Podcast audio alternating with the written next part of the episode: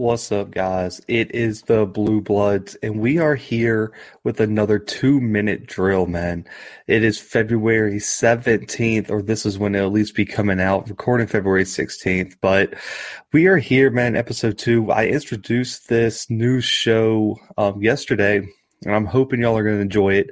Five days a week, like I said, for the Blue Bloods. And I don't think I could be more excited for this, man. I love coming on here and talking football with y'all we're working on some live stream stuff where we can do this live on Facebook, YouTube, Twitch, our Periscope account, all that kind of stuff. But this episode, I think we're going to talk more about the transfer portal. There's been some huge entries, huge exits that have already found new homes, I would say. And, you know, I want to look at one in particular, and that is Tyler Shough. And uh, in case you guys don't know who this is, this is the Oregon quarterback took over for Justin Herbert this year.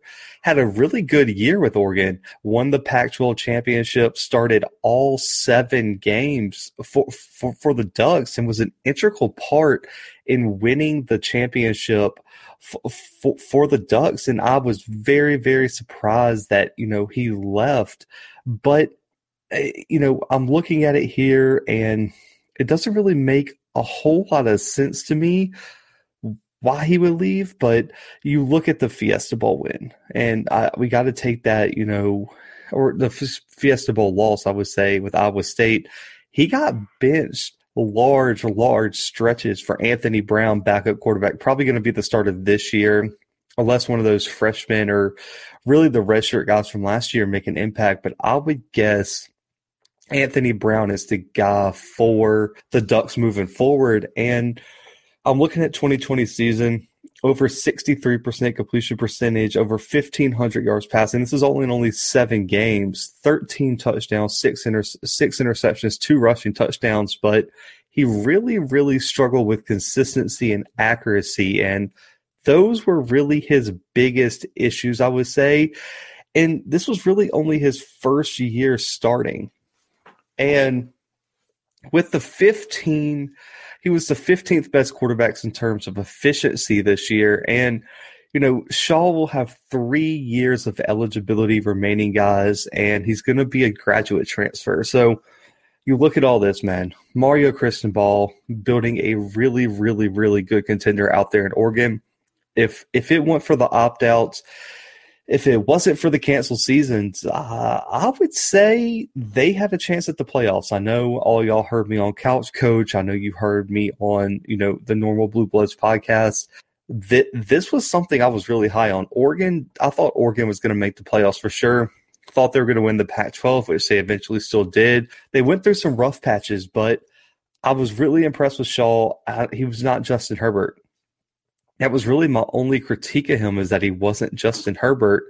And then you look at winning the Pac-12 championship. He played his best game, you know, I guess for last you could say, but I didn't I didn't see anything that he must have been told something, guys. I mean, he must have been seen the writing on the wall that he wasn't going to be the guy going forward. He already graduated. He gets 3 years immediately eligible anywhere else. And now I know you're probably wondering, well, where's where's he looking at? Penn State, Auburn, Washington State are the three schools that are really recruiting Shough the hardest. And, you know, as an Auburn fan, I can speak to it pretty well. There's been some strong talks, but I just find it hard to believe he's going to wind up at Auburn. You still have Bo Nix sitting there at the quarterback spot, who I don't, I, I can't see him not starting. He already has ties to the program. This is coming into his third year. I'd find it really, really hard pressed to think that Nix isn't going to start next year. And then on top of that, what about Dematrius Davis coming in, top 200 quarterback, t- top two or top 200 player, top what 10 quarterback, and he's the winningest high school quarterback in Texas football history coming in as a true freshman. I have a really, really hard time believing that Tyler Shough is going to come into that especially after the fact that he just went what he just went through at Oregon, where Anthony Brown was taking a spot. Do you want to go into Auburn in that SEC environment where there's already two quarterbacks that are probably going to have a head start on you, not even including Chayil Garnett, who already was at Auburn last year and could have, a, I guess, an outside chance of winning that quarterback job. And then you look at Penn State. This is the one I want to focus on. Washington State. I could see.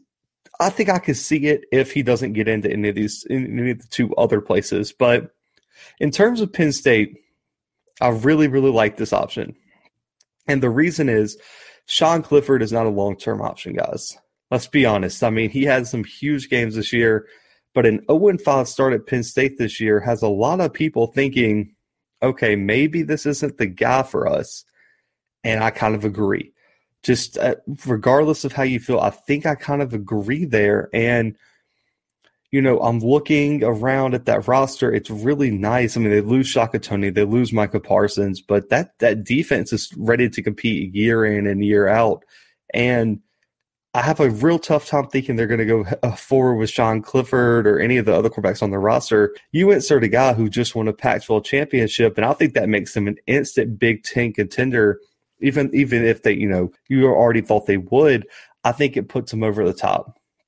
And I think they've just been, I mean, you say what you want about Penn State.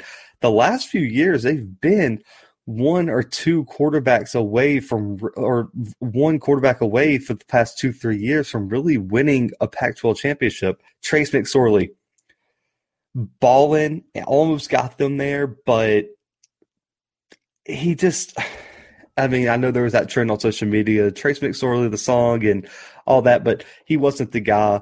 And I, they just haven't had that go to quarterback. I mean, that Justin Fields loss, when Justin Fields committed to Penn State, if Fields stuck with Penn State, we're, we're talking, talking about Penn State, James Franklin having multiple national championships.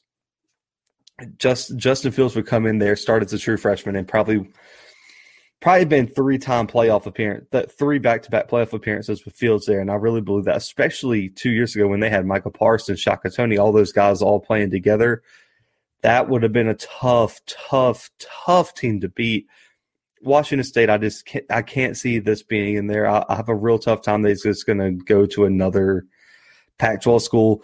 Why not? If you already have two programs in Auburn and in a Penn State that might be just a quarterback away. I think Auburn's way more than a quarterback away, but they're closer than Washington State at least, and it's in the SEC. So I can see him wanting to make his name on that stage. But I really think this is an interesting thing to watch. Tyler Shough enters the transfer portal. I'm gonna keep you guys updated on the two minute drill on where he may or may not go. I'll keep y'all uh, kind of caught up on the latest, but second topic here today, guys. I'm not going to go overtime today. I'm going to try to keep it true for you guys.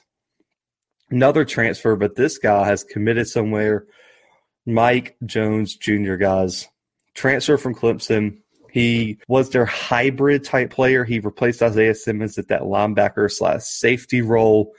And this sent a huge shockwave through Baton Rouge last week as Mike Jones Jr. took his talents down there he started all he started I think seven games this season, appeared in all of them this year and the national championship run last year as they made their, you know, national championship appearance run.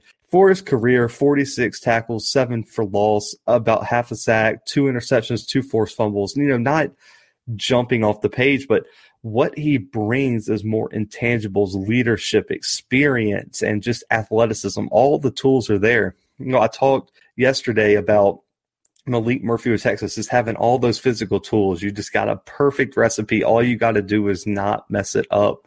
And this kid, athletic, he can play in coverage. He's fast. He's instinctive. He's physical, and he comes with loads of big game experience. He was an an intricate player when this team faced LSU back back in what 2019 this guy, this kid can ball, man. And there's a reason Dabo Swinney was not happy about this kid's loss. This is one I did not expect to see transfer.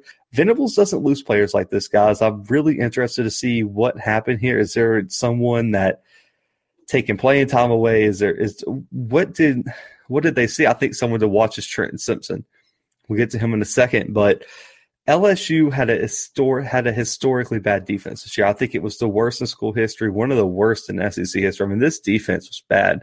It lacked effort at times, and it really cost them some games, you know, down the stretch and big moments. And Jones is going to be a much, much needed, I guess, addition, especially after the loss of Jabril Cox, who was a transfer from uh, North Dakota State last year. It would have been cool to see him jump on that extra year of eligibility due to COVID. He didn't, but it's fine. Damone Clark is still there. He's a stud, man. Mike Jones Jr. and Damone Clark um, are going to be probably one of the best linebacker duos in the entire country, guys, and they're going to be someone to watch. And in terms of this defense, man, you look at just on paper.